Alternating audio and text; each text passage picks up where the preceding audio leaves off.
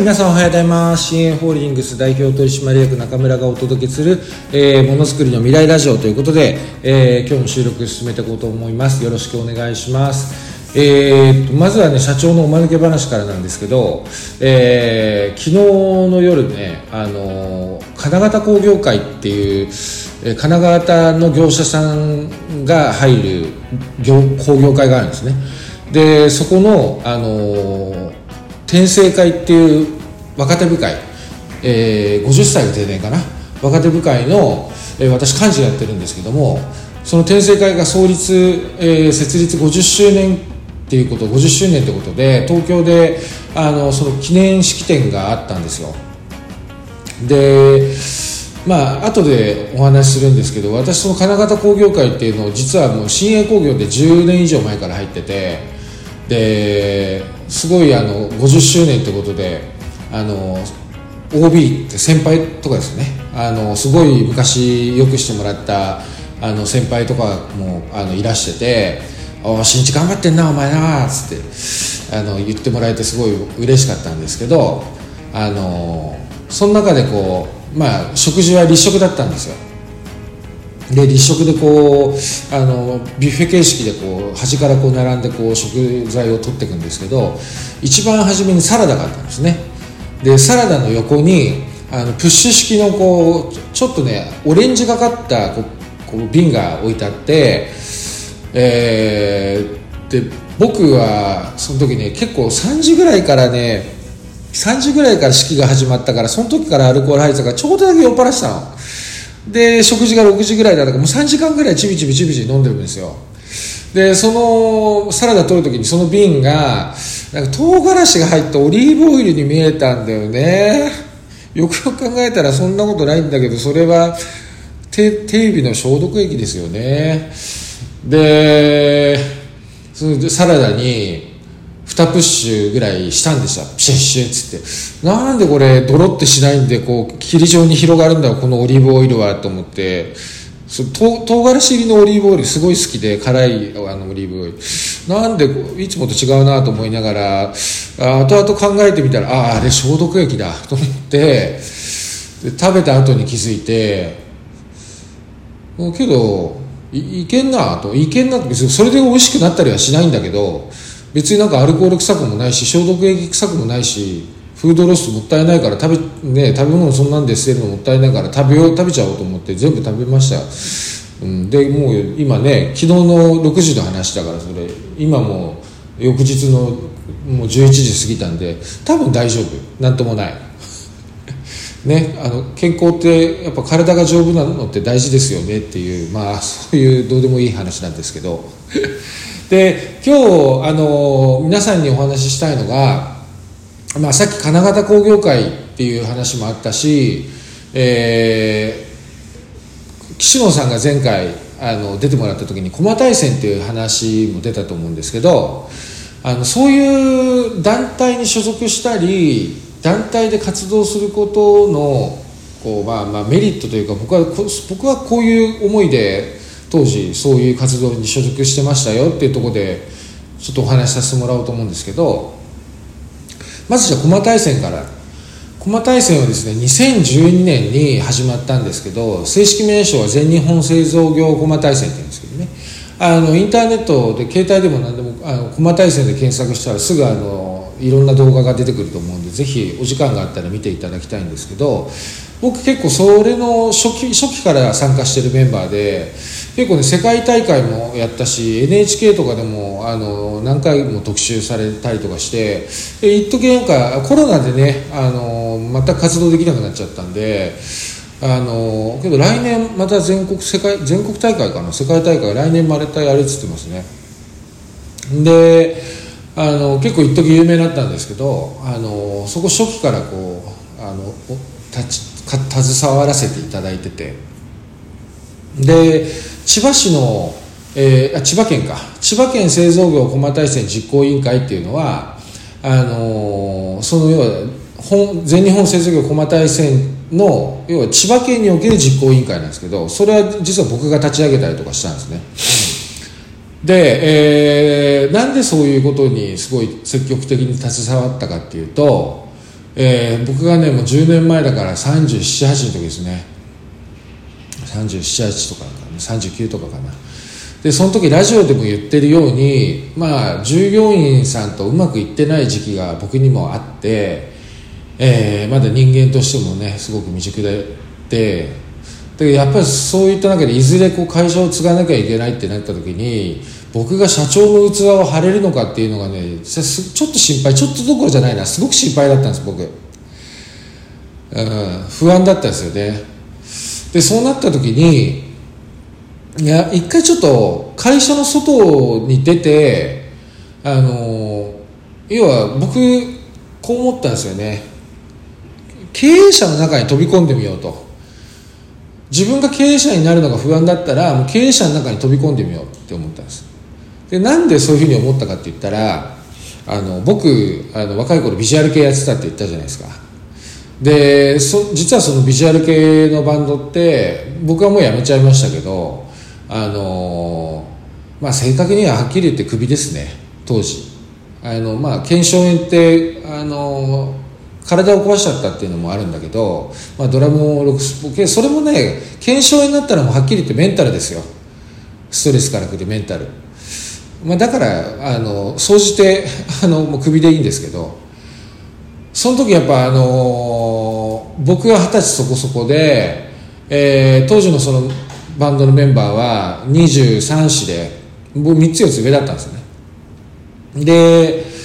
えー、その時あの彼らは彼らでもやっぱそれなりにもキャリアを積んでてでこのバンドで今やってるこのバンドでうまくいかなかったらもうバンドは諦めて国に帰ろうと北海道から出てるメンバーとかもいたのであの国に帰ろうっていうそういう覚悟で思ってやってたバンドだったんですよ。メンバーねで彼ら立派ですよね。あの今も実際メジャーシーンにいますからね。あの音楽で食べてますから。あのやっぱり全然その時の俺なんて二十歳そこそこでいやバンド楽しいウェーイみたいな感じっすわ。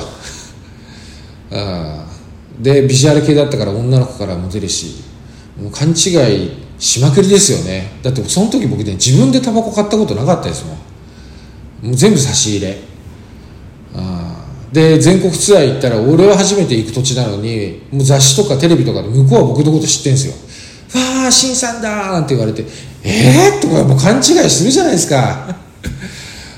ですで、まあ、まず勘違いはしたのはいいんだけどプラスアルファあのその時のバンド僕実際2年弱ぐらいしかいなかったと思うんですけどその2年間でね初めだって20人そこそこぐらいので田舎のライブハウスでライブやるのが精一杯だったのがもう僕辞める時は全国ツアー回って東京で300人集めるワンマンライブやってましたからもうすごい勢いで成長していくんですよ。ぐわーって。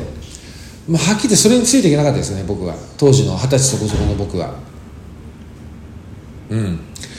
でそういった中でやっぱこうメンバーの足を引っ張ることが後輩になるにつれ増えてきてでそれでもまあメンバーはいい人たちだったから、まあ、お礼をなんとかこうちゃんと発奮させようと言葉をかけてくれたんですよね。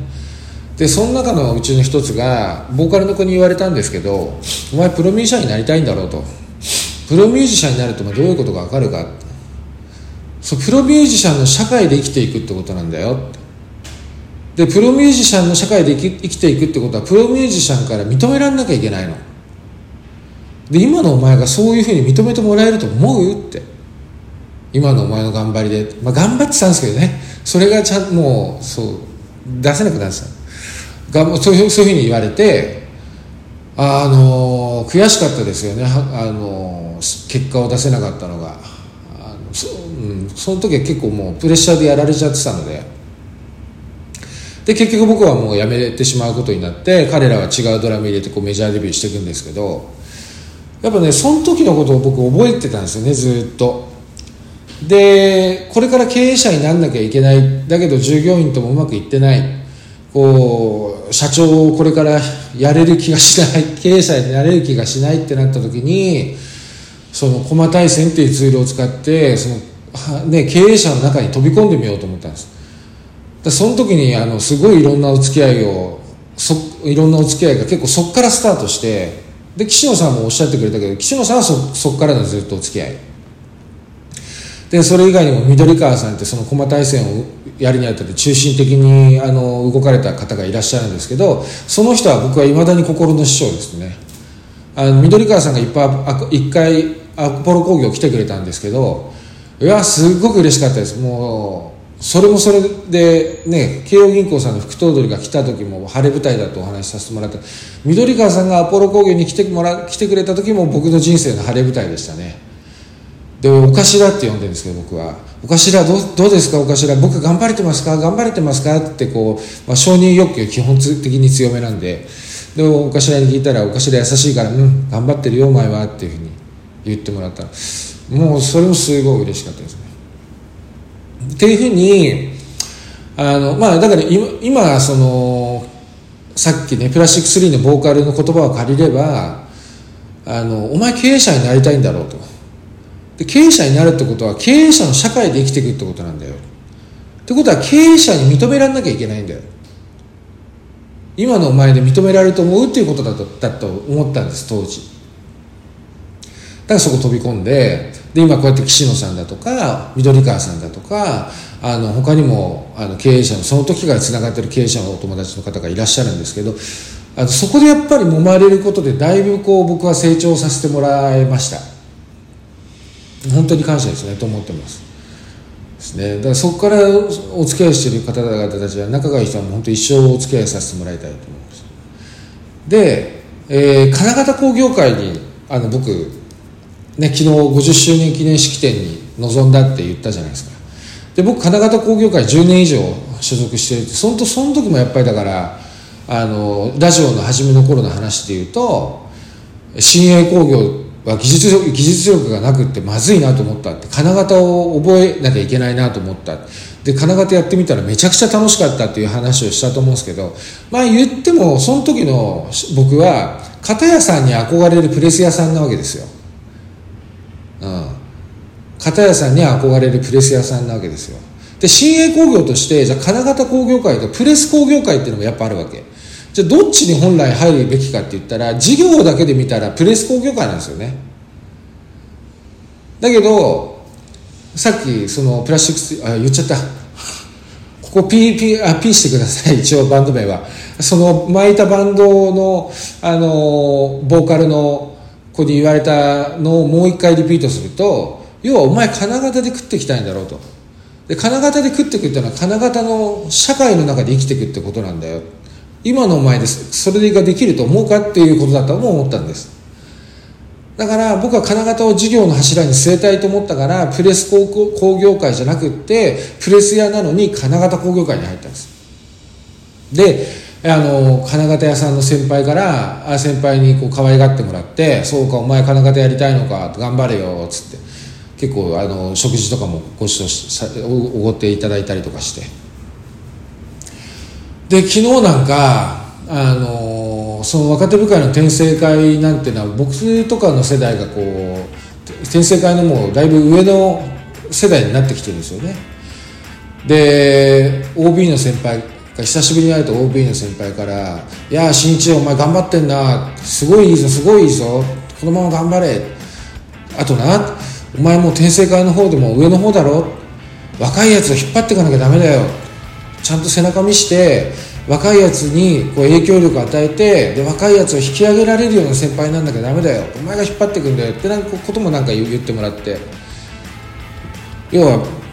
片屋に憧れたプレス屋が金型工業界入って若手部会でお前が引っ張ってけって言われるようになれたんだなと思ってそれもそれですごい嬉しかったですね。だから皆さんも同じで例えばそれぞれの取締役なんていうのはもう会社側ですから従業員さんを雇う側ですから、まあ、経営側だとしたらやっぱそう経営側の社会で生きていくためには経営側の人たちに認められなきゃいけないんですよね。であと現場の人は例えば製造業金型でやっていくんだったら金型っていう社会の中で生きて金型屋さんから認められなきゃいけない。で現場のプレスやってる方製造業プレスやられてる方もプレス加工っていう社会の中で生きて他の同業のプレス加工屋さんから認められなきゃいけない。で大きく言うと私たちは製造業だから製造業っていう業界の中で認められる存在にならないと僕たちはその社会で生きてるって言えないってことです。ね。